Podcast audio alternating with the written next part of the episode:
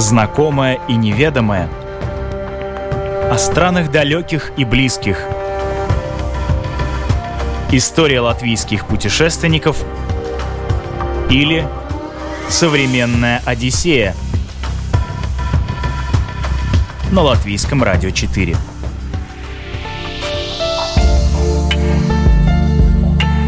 Путешествие Иван ездит за эмоциями и впечатлениями на мотоцикле по Грузии, пешком по Юрмале, на сноуборде в горные регионы Европы. Но ну а совсем скоро собирается с палаткой в Чернобыль.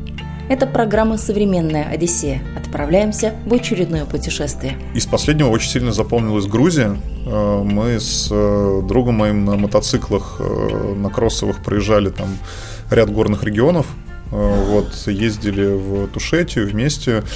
Там ну, честно говоря, вот очень многие популярные курорты, альпийские те же самые, да, они уже перестали быть дикими, потому что там все везде заборы, везде живут люди, инфраструктура, кафе, и там уже в, в этих горах как бы ты, ну, с одной стороны, находишься, да, это безумно красивая природа, но она уже заселена да, то есть ты мало где не увидишь домика какого-то подъемника и так далее, там Монблан тот же самый. Вот, а Грузия в этом плане, она такая, она в, в отдельных регионах, она первозданная, и там вот эти вот горные реки и дико гуляющие лошади, всякие живот, животных там очень много, и это все выглядит прям очень-очень первозданно, конечно, это очень классно. Путешествие должно быть приключением. Иван говорит, он не понимает тех, кто приезжает на пляж лежать звездочкой – также пока он не сторонник архитектурных туров, когда группа едет в какой-то город восхищаться исключительно красивыми зданиями. Я не знаю, я много раз пытался, мне эта архитектура пока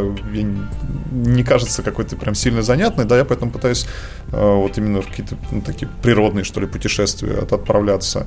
Этих регионов очень много, очень много красивых, тоже там один из товарищей, например, звал в Киргизию поехать. Там ее часто сравнивают с Новой Зеландией, при том, что, опять же, то есть она тоже не заселена, она гораздо более дикая, чем, э, ну, дикая в смысле природы, то есть она не, как сказать, там немного инфраструктуры, и ты находишься в таком в очень близком контакте со всей природой, то есть, там рюкзак, не знаю, мотоцикл машина, и вот ты, вот, вот, вот ты, вот природа. А, не знаю, Доминикана, наверное, в каком-то смысле показалась э, интересным местом, но там, там этот интерес, он в основном Э, связан с э, контрастом жизни, да, то есть это, это, это, это, это страна с относительно там новыми дорогами, рядом с которыми там есть эти самые гетто, джунгли, и, в общем, там вот такой как бы смесь, смесь вот этой жизни. В Европе тоже, я вот даже поездив по, на машине по там, Латвии, понимаешь, здесь очень много природных классных мест, на прошлых выходных гулял по вот, лесу в Юрмале. Очень красиво, очень ухоженное место, обалденно там находиться, облепиха растет, вот прям классно. Очень-очень приятно там погулять, наверное, там на велосипеде обалденно кататься. Вот. Э, ну, вот такого много. У меня, у меня следующие планы – это тоже или на мотоцикле, или взять дом на колесах, э, переплыть отсюда на пароме в Стокгольм, оттуда до Норвегии и оттуда в Исландию можно доплыть.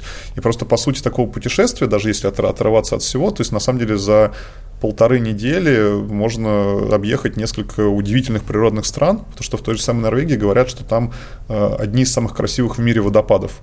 И все, все, кто ездил, говорят, что вот, то есть все, все следующие водопады, которые ты увидишь, они будут, э, ты их будешь сравнивать с Норвегией например. Ну, а Исландию, это, собственно, да, это вообще там отдельный природный регион. Оттуда часто присылают фотографии, э, как будто они из фильмов про какие-то планеты пришельцев. Да, там у них э, есть, ну, некоторые, скажем так, скалы, рядом с ними фосфорные реки, и они ну, светятся там совершенно там, отдельным образом, и ну, это удивительное впечатление. По-своему, такую, такую природу ты маловероятно, что где-то еще увидишь. Ну, вы такой активный путешественник, судя по той географии, которую вы сейчас озвучили, о планах. Не знаю, наверное, можно так сказать. У меня есть друзья, которые гораздо больше путешествуют, вот, поэтому я, на самом деле, в меру возможностей, потому что, как сказать, отрываясь от работы, стараюсь вот заниматься тем, что нравится, что ну, мотивирует, не знаю, как-то наполняет жизненной энергией. Вот. Поэтому, как сказать, не, не, могу, не могу себе позволить уехать прям сильно надолго, да, потому что некоторые путешествия требуют именно по формату классные, да, то есть там взять и, э, не знаю, на мотоцикле куда-нибудь уехать там на месяц. Не могу себе пока, к сожалению, позволить, да, потому что нужно много времени тратить на сам бизнес. Но иногда вырваться там, будь то выходные или куда-то на неделю, это, конечно, очень сильно обновляет, ну, в том числе эмоционально и очень часто, когда там ну, нужно стабильно долго идти к цели. Разработка это такая местами нудная достаточно работа, много вопросов надо решать, то иногда требуется вот такая вот подпитка, да. Мотоцикл как средство передвижения в отпуске вошел в жизнь нашего сегодняшнего собеседника пару лет назад. До этого были путешествия на машине, на общественном транспорте, пешком, но ничего не дает такого ощущения свободы, как двухколесный транспорт. Мне вот это нравится, потому что на мотоцикле есть совершенно отдельное ощущение от вот этого передвижения, от путешествия, плюс гораздо более высокая э, мобильность на месте. Ну, то, то, то есть, как бы в, обычной, в обычном путешествии, вот, допустим, вы хайкингом занимаетесь, вы любите ходить в горку пешком. Это классно, это здоровый образ жизни, это очень, очень приятно, но, скорее всего, вы сможете зайти только на одну горку там раз в два дня, потому что много времени занимает, да. На мотоцикле можно объехать много разных мест. И куда вы не заедете на машине в том числе, потому что вот мы когда путешествуем, то есть там ну, мобильность больше гораздо, и есть там регионы, где вообще у тебя нет ограничений, езди куда хочешь. А, во-вторых, если вы на мотоцикле когда-нибудь путешествовали, очень разные ощущения от дороги. То есть э, на мотоцикле ощущение от путешествия, как будто ты очень-очень быстро пешком все прошел, потому что воздух, чувствуется запах региона, в котором ты находишься.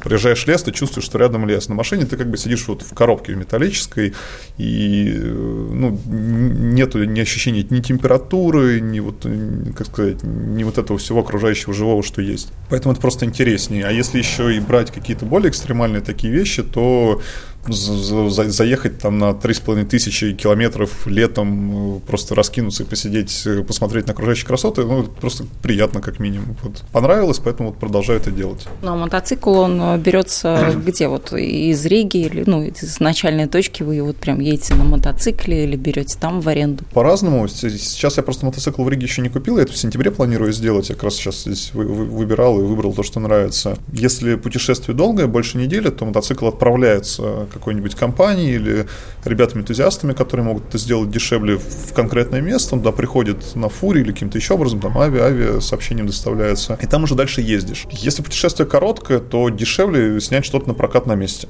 Прокатные мотоциклы не всегда бывают хорошими. Вот они там часто могут, конечно, ухудшить э, ощущение вот, вот, вот этого туризма. Сколько стоит мотоцикл? Откуда ты переправить куда-то, чтобы там дальше путешествовать? А, да это не особо дорого, ну, относительно, опять же, да, то есть, ну, 200 евро, 300 евро может стоить. Там, ты, ну, если особенно как бы заранее планировать и искать какие-то контакты, которые могут это сделать, то в какую-нибудь Болгарию, мне кажется, это будет стоить меньше 200 евро. Вот. Есть, конечно, регионы более дорогие, когда куда-то там на самолете придется везти, но, опять же, если это планировать заранее, если там с тобой там, напарники есть, например, 5 мотоциклов отправлять, все терпимо вполне. Жаркие регионы Иван не любит, хотя был в Таиланде, и во Вьетнаме, и в Камбодже. Говорит, там все время хочется спать, и такой отдых порой не в радость, даже в красивых экзотических странах.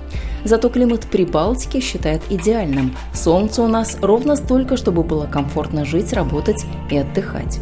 Здесь вот свежий воздух постоянно.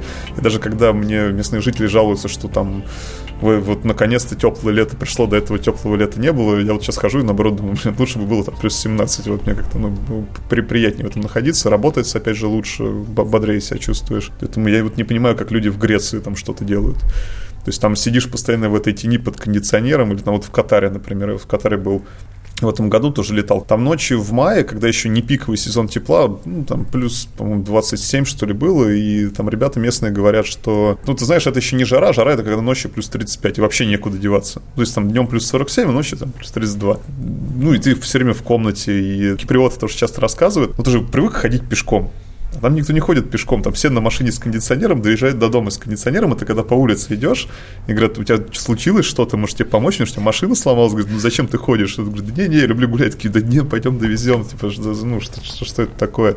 Вот, и не знаю, не, не, правда не понимаю. Ну, море, наверное, теплое классно, но постоянно вот это вот солнце, не знаю, мне, мне просто не очень нравится.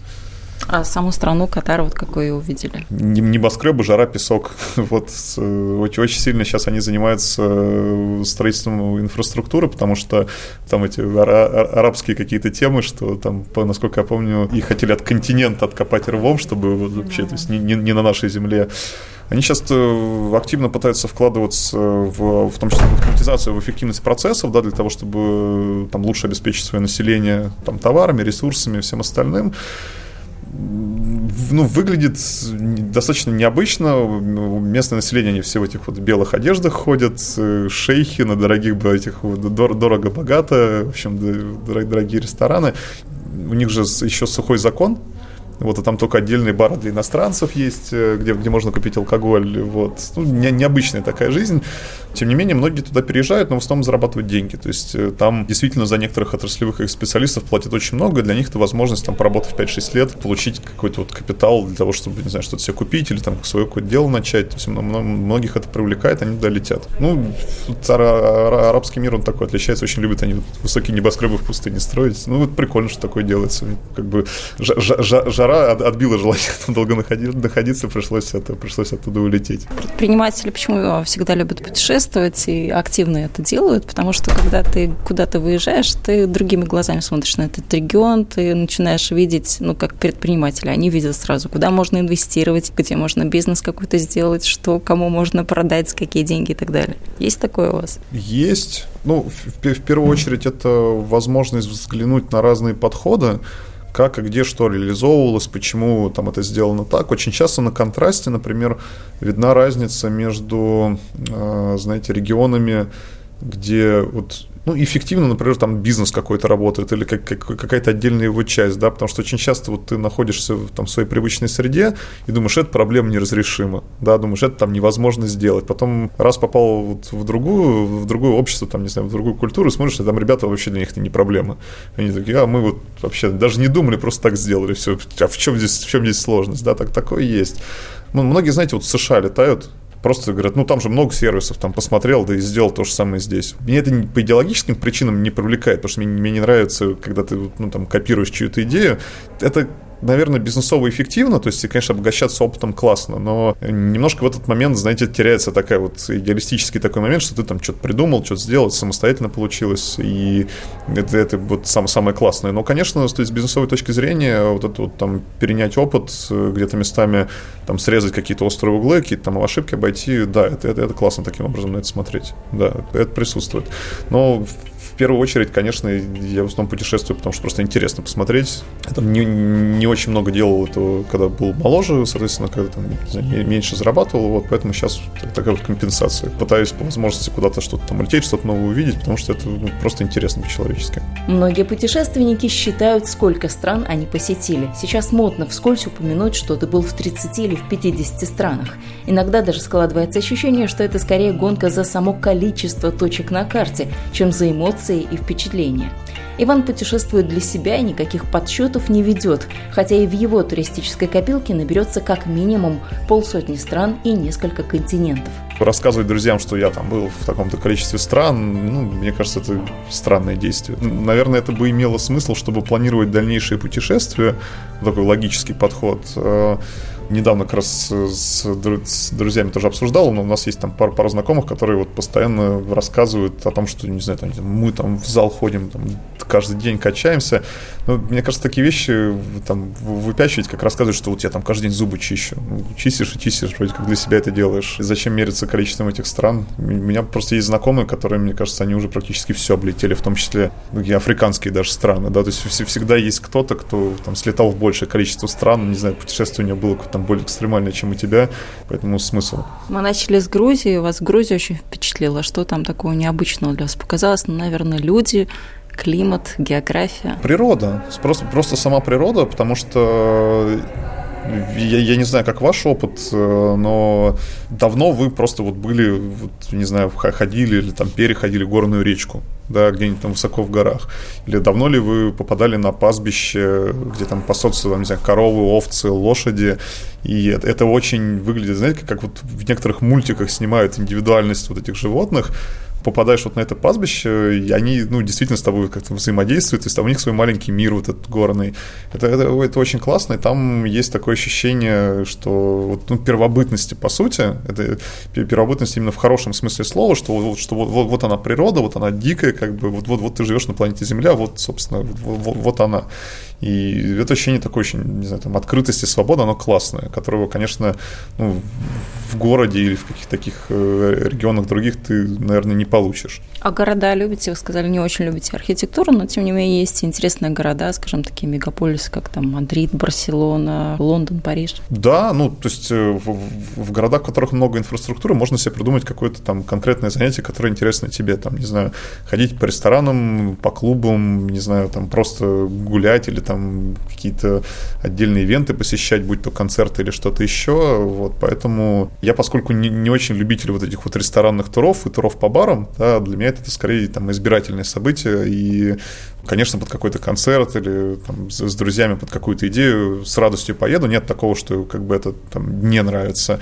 Но я просто не очень часто делаю именно с, с такой целью. Да, то есть это, это, как правило, привязано или связано вот с каким-то вот таким путешествием. Не знаю, жена, например, э, куда-нибудь хочет э, поехать. Вот, соответственно, да, классно. В той же самой Барселоне там, например, э, обалденный парк развлечений рядом Порто-Вентура. Там на побережье можно на кайтсерфе покататься. И Испания его, собственно, этим интересна. Мы несколько лет, несколько лет назад туда ездили. Но в Париже, да, архитектура классная. Можно много нафоткать, погулять, особенно там девушкам очень нравится. Вот, поэтому это такого рода путешествие. Так, так что там делать, кроме ну, вот как ходить по городу фотографировать и распивать вино, я, честно говоря, не знаю.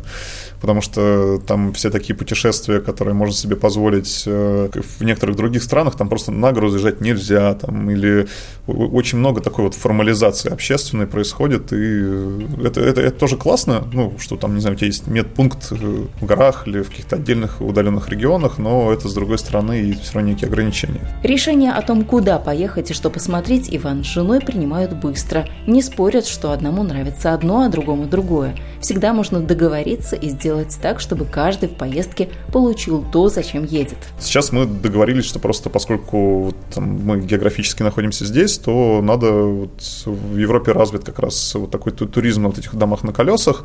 Можно попробовать прикольные маршруты, например, вот та же самая Норвегия, Исландия.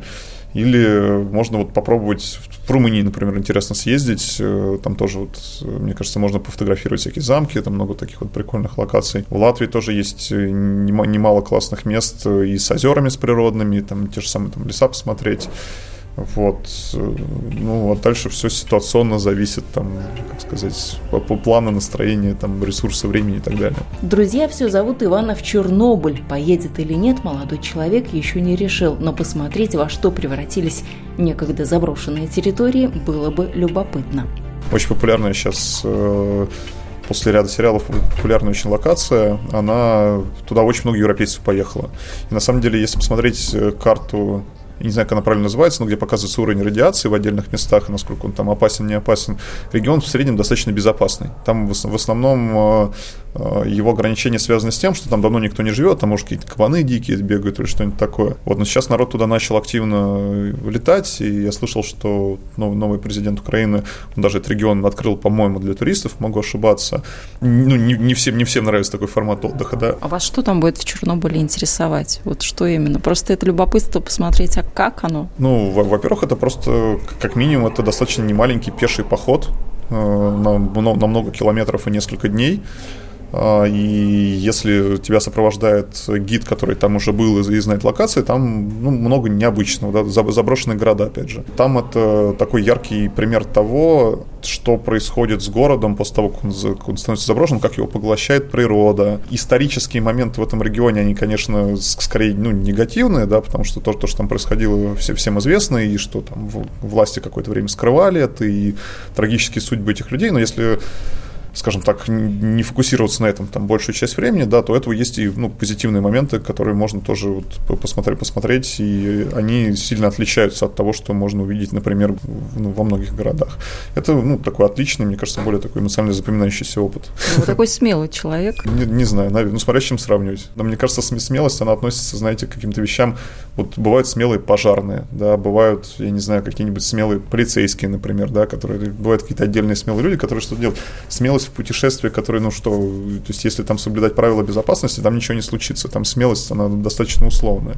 То, что это путешествие кажется, не знаю, опасным, ну, мне оно не кажется таковым. Просто очень часто, когда вот попадаешь в какую-то вот такую необычную поездку, ну, смотришь, думаешь, ну, от чего, что здесь было страшно? Ничего не было, на самом деле. Просто всех действительно начали с того, что всех напугали вот всеми этими сериалами про Чернобыль, про то, как там все было. Ну, вот небезопасно сейчас, мне кажется, в некоторых районах Фукусимы. Вот там действительно небезопасно этом смысле. А в Чернобыле, ну, во-первых, есть карты этой радиации. То есть ты, ты, ты можешь найти карту и по ней идти, если ты там достаточно сознательный человек и не хочешь там вреда своему здоровью, ты можешь этим управлять и не ходить в плохие регионы. Это раз. Во-вторых, там основную опасность представляют дикие звери, скорее всего, потому что, ну, то же самое команда, ты там крайне-крайне опасное животное, да, и надо, надо понимать, что делать и как, как себя вести, чтобы там тебе не навредил, и это тоже вот некий опыт, который ты, ты имеешь, ты можешь управлять опасностью этой ситуации, да.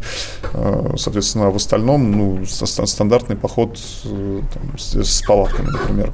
Плюс есть еще возможность останавливаться в зданиях с крышей что тоже вот, ну, плюс определенный. Поэтому здесь э, экстремальность и уровень опасности, он на самом деле ну, в людских головах по, по большей части. И очень часто просто слышатся, ну, многие знакомые говорят, говорят там, что типа вот туда там нельзя ни за что ездить, ну, ехать, и, а потом на месте оказывается, что да, все, все окей. Это вопрос некой оценки.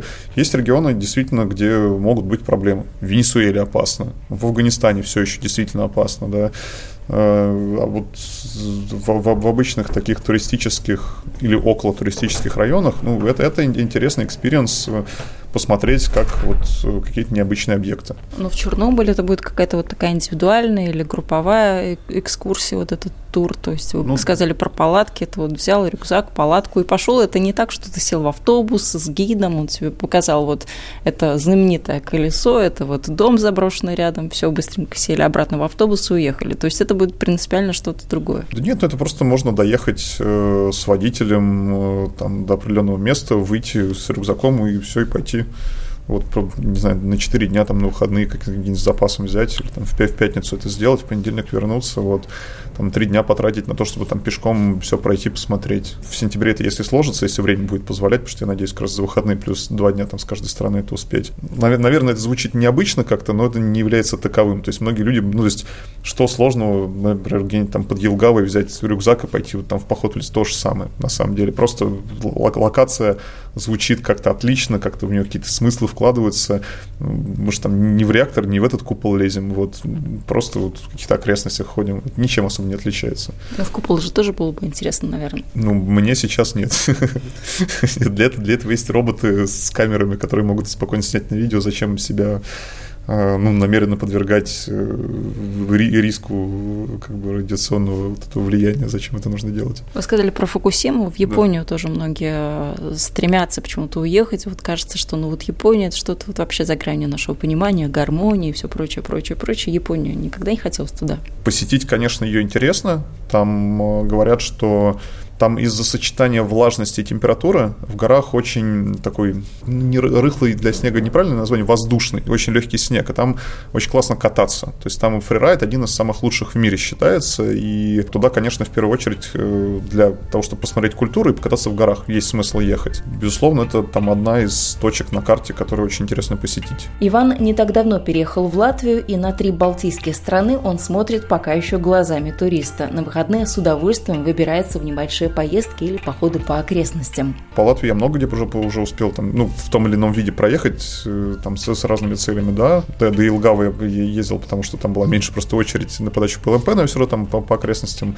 так или иначе на машине покатался, посмотрел. Побережье все тоже объехал, вот очень порадовался, что там в некоторых регионах катеры катаются, это, это классно, что можно это делать. Так, Лайпеда тоже, поскольку там морской порт и терминал находится, Э, вот. Э, до Эстонии пока еще не доехал, но это в планах. А так просто, поскольку у клиента это морские терминалы, постоянно приходится ездить к морю, это, это классно, это, это прикольный плюс. Ну, наверное, вас Старома тоже заинтересует э, в конечном итоге, потому что такой тоже хороший план на выходные. Ну да, да, да, я, я, я продумываю, смотрю, и тоже там ребята из команды тоже смотрят, как бы у всех какие-то свои планы появились, что, что делать.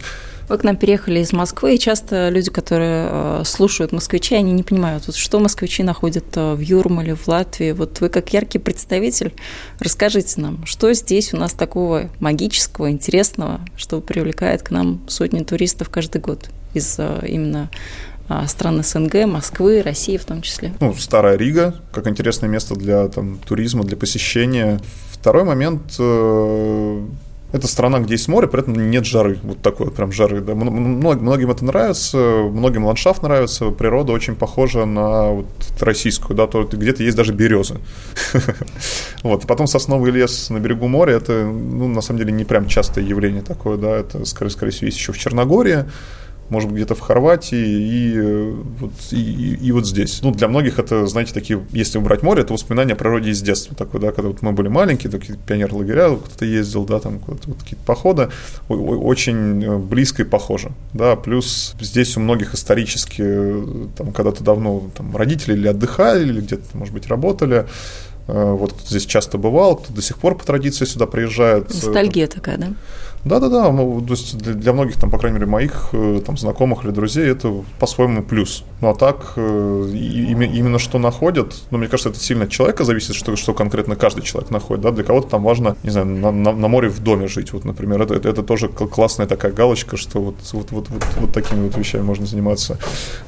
Кому-то классно, не знаю, там, по экологическим причинам, например, да, здесь вот, воздух свежее, Хотя я слышал, что люди из Юрмала считают, что в Риге плохая экология, что забавно достаточно. Потому что на контрасте с Москвой здесь воздух намного чище. Пробок еще нет, тоже классно.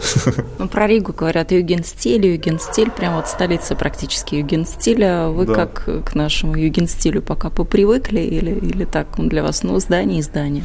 А, я бы здесь даже отметил э, другой факт. Э, низкоэтажная застройка городская э, и более узкие улицы, они немножко вот по-другому заставляют воспринимать город. И здесь моими глазами э, э, резче происходит смена. Вот один район меняется на другой, и они часто сильно отличаются друг от друга. Если взять за пример э, Москву, она более широкой, поэтому кажется более однородной. Там, когда из района в район переходишь, он как все так вот плавно происходит, что ты не замечаешь, что что-то где-то поменялось, при том, что ну, стиль вот этих вот сталинских домов, он плюс-минус одинаковый. То есть нет такого, что там раз и вот принципиально как-то что-то поменялось.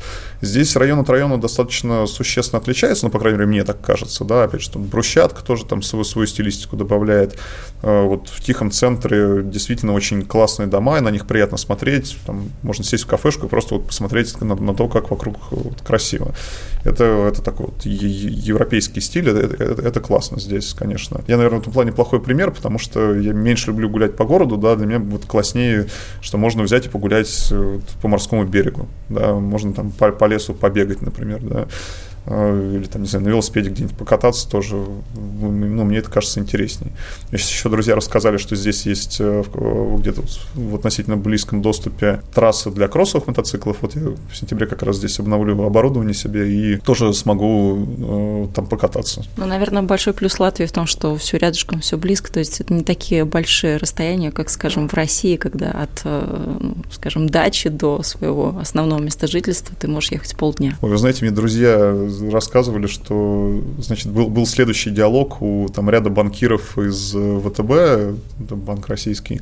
Э, они говорили, что, знаете, вот 8 э, вечера было в банке, по-моему, в пятницу, и один из них, он, у него ну, родители в Юрмале живут.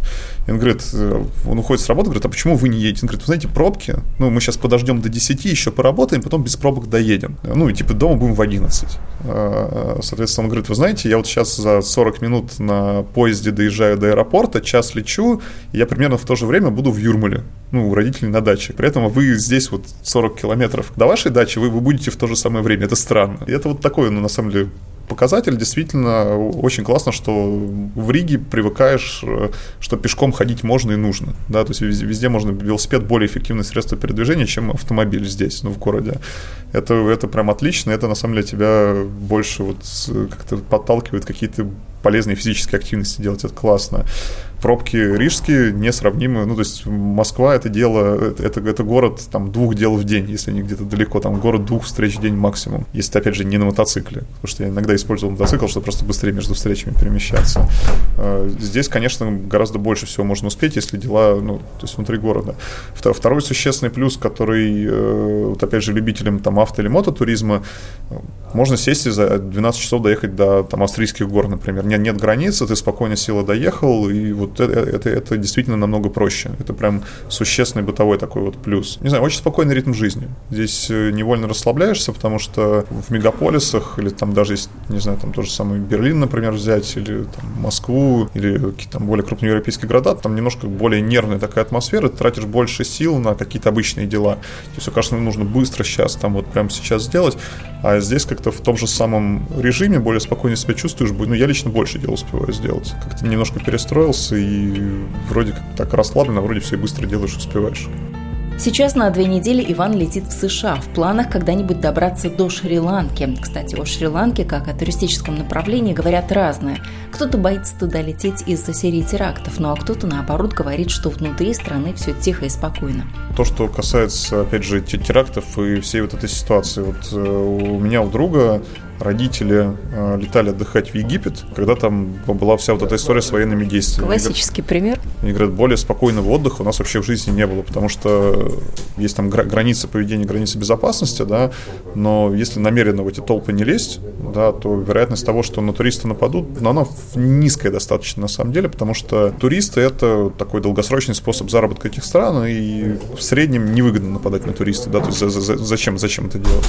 Там, ну, что-то выхватить из сумки возможно, ну, прям уж, не знаю, взрываться в туристическом регионе, то есть это же способ передела как бы власти, зачем новой власти там получать отток туристов? Мое субъективное мнение, допускаю, что не прав, многие скажут, что это там сумасшествие, возможно. Более 10 лет Иван катается на сноуборде, поэтому туризм и путешествия в последние годы были связаны в основном с горными регионами. Очень рекомендую все слетать в Новую Зеландию, у них э, поставлен на поток э, вот хелиски, когда тебя там с вертолета выбрасывают, и ты можешь, вот у них прямо на поток поставлен, это очень дешево стоит.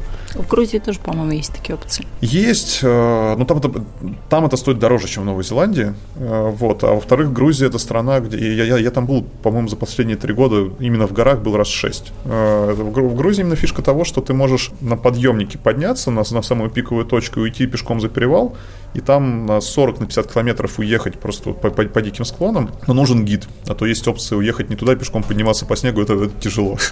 это, в, в эту ситуацию не хочется попадать. Но какие еще регионы есть? Вот в, в Австралию не долетел, в Новую Зеландию тоже пока не долетел.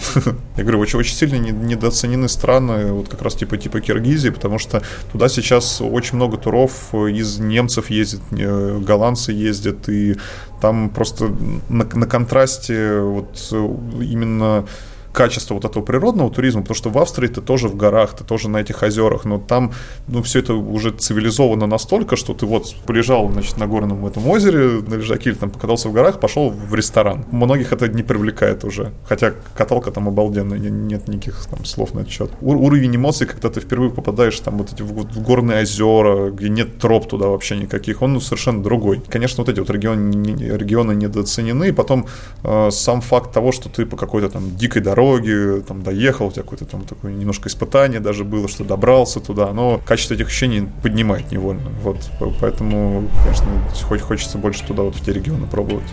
Они в этом плане интереснее. Несмотря на всю свою обширную географию, когда речь заходит о путешествиях, Иван шутит. По сравнению со своим другом, он в этой жизни вообще ничего не видел. Виталик Раскалов, он на самом деле достаточно известный э, экстремальный блогер, то есть у него там порядка миллиона подписчиков на YouTube, mm-hmm. и там вот он, он, он в основном как раз на всякие классные путешествия сподвигает он, ну, в том числе на Чернобыль, например. Он в Мавритании, например, ездил, он забирался на по... самый длинный угольный поезд в Африке, самый длинный в мире, и он там дикарем в этом поезде ехал в этом вагоне с углем.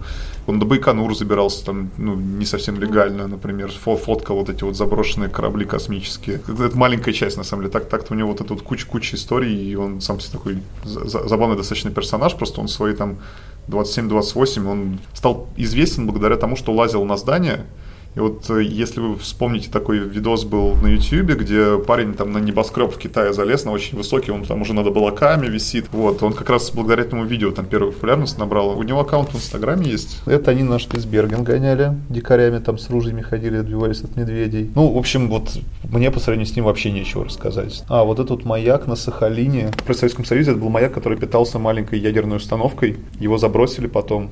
Ну, многие гоняют туда как на объект. Вот они говорят, на него просто сутки идти пешком. то есть до него ничего не ходят, туда нужно сутки идти пешком, лезть туда потом. А, через Монголию они на мотоцикле проезжали, например. В Монголии нет дорог. Там типа по направлениям едешь по пустыне, и типа там песчаная буря двое суток шла, и он говорит, вот под таким вот углом на мотоцикле едешь, чтобы не сдувал. Там один человек у них отказался от путешествия, в середине говорит, больше не могу физически. Ну, вот. ну в общем, это, мне кажется, это интересный персонаж, надо его забанить как-то.